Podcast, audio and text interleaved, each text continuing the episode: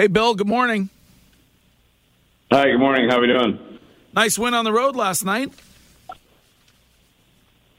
Yeah, good win for our team. Thought the guys really competed well, and uh, you know, got contributions in all three phases from a lot of a lot of different people. Um, yeah, really good team win. Bill, did the game plan change um, dramatically when Kyler Murray got hurt, or was it basically kind of the same game plan, which is maybe a little bit different responsibilities because Colt McCoy doesn't have the ability to run like uh, Kyler Murray does?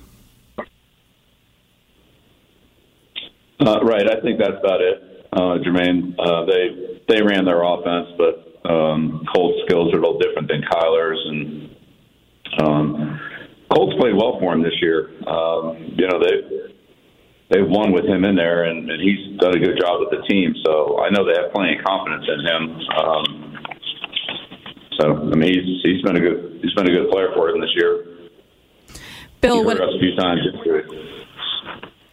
Bill, when it comes to Marcus Jones, uh, he's been awesome recently. When you drafted him, did you realize that he would be able to make such a big contribution so early on and, and in multiple ways? Well, we, we drafted him because we thought he was a good player and would help our team. Um, you know, his uh, path he's traveled this year has been, you know, one of recovering from um, the you know, the two surgeries he had in the off season last year, and then, you know, um, participating where he could in the spring, and then uh, not until we got into the middle of training camp in the summer. So it's you know it's been a progression and process for him. He's worked hard and done all he could um, the whole way. It's just a question of uh, when you put uh, a load on him. And then when Jack got hurt last night, I mean, he ended up playing you know almost um, well every almost every snap I think on defense after Jack uh, went out. So he ended up with a lot of playing time. But you know, Marcus is a smart kid. He's in good condition, and um, we'll just we'll see how it goes. Bill, another guy who looks like they're really taking advantage of their opportunity, who's definitely come a long way, is Josh Uche. What, you know, obviously, what has he shown you this year, and just his growth as a player?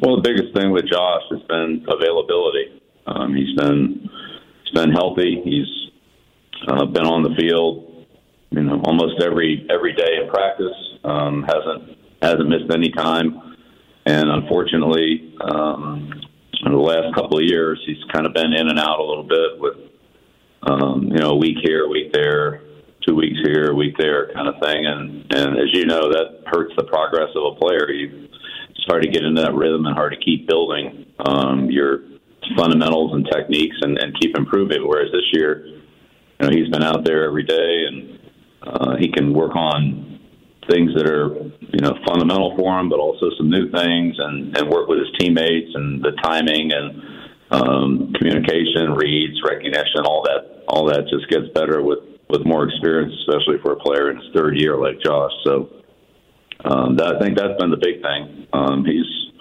he's always been a guy that we we want to get on the field, and um, sometimes it's just a question of you know how much availability um, he, he's had, and this year uh, his his training, conditioning, and and uh, knock on wood, health has been been really good.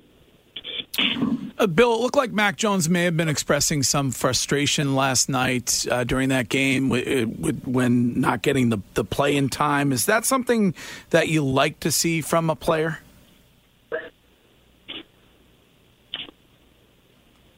Uh, well, I mean, we, we all want to get the plays in on time. But I mean, from a body language perspective, is that is that something that uh, that, that shows the the passion there with the player? Yeah, I don't know.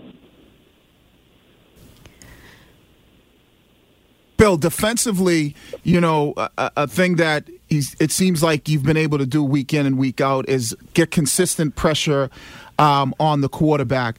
Have you noticed that it, it's guys taking advantage of their, you know, we've seen Judon and, you know, we talked about Uche, but just the, the front seven in general. You notice is that guys just winning their individual matchups week in and week out?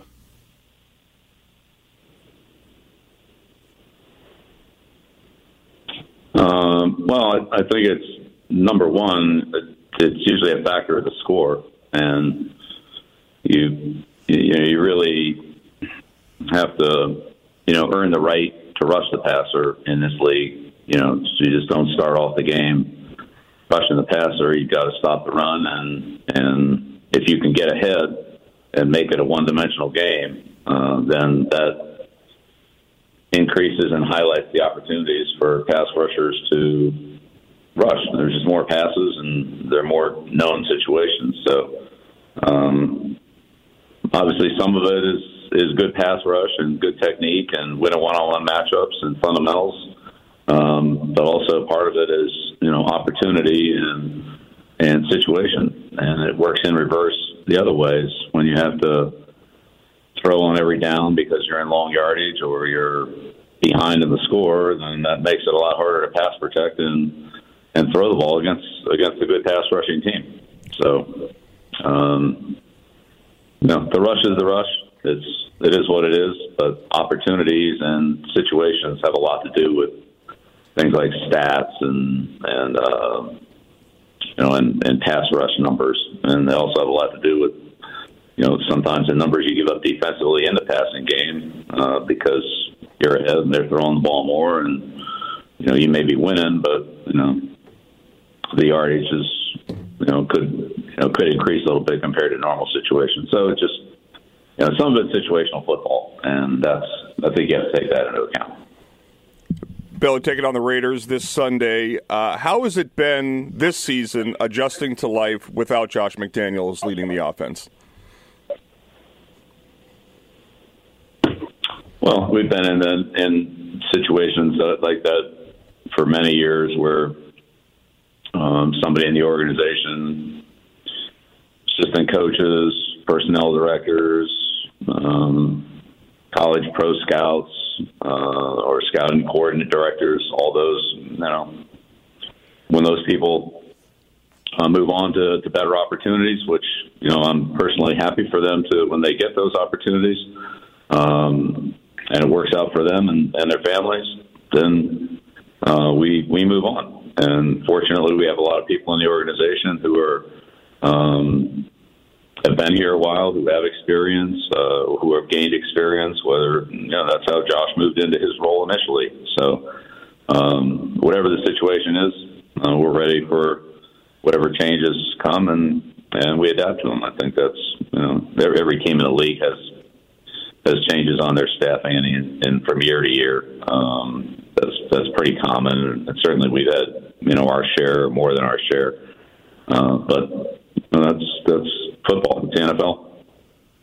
Bill, when DeVante Parker went down, it seemed like it took longer than normal for anybody to realize something was wrong. I think it was Nelson Agholor and the ref that had to, to flag somebody down on the sideline. What was going on on the sideline, uh, in your point of view, um, while that all happened? What do you mean? What was going on on the sideline? Well, usually, just there's usually a spotter that can tell if a player's bobbling or, or, or, not walking straight. So I was just wondering why it took longer than normal for a, a coach to realize something was up.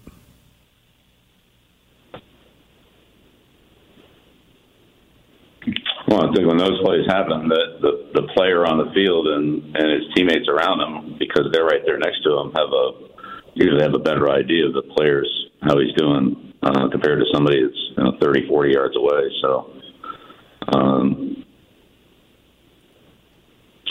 yeah, so that's you know there's a little bit of a timing there. You're talking about seconds that are taking place, and you know if you're sure that there's something wrong, then then you address it, and the player should address it right away. If it's you know get a hit and stun you for you know a second or two, and then everything you know pops back into normal, then you know that happens out there plenty of times too. I mean, I don't think you want people running on the field after every play. So, um, but you know, ultimately, I think the the players made the right decision, and and I'm not sure if how much of it was us, how much of it was the spotter. You know, spotter called down on on Devin later in the game. That's that's the process.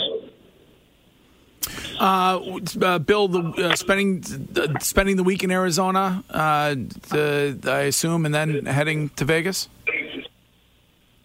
That's right. Okay. Bill, when you um, look at some of you, and I know you had made brief mention, they were talking about this on the broadcast, just about being a little bit more consistent, especially in the red zone. Um, when you think about like maybe some of the creativity or just the consistency, what do you feel like you guys need to do better as a coaching staff offensively to maybe uh, obviously put your put the offense in a better position where you're able to come away with touchdowns ra- rather than field goals? Yeah. Well, the biggest thing on in the red area on third down always is execution. Uh, there's less space.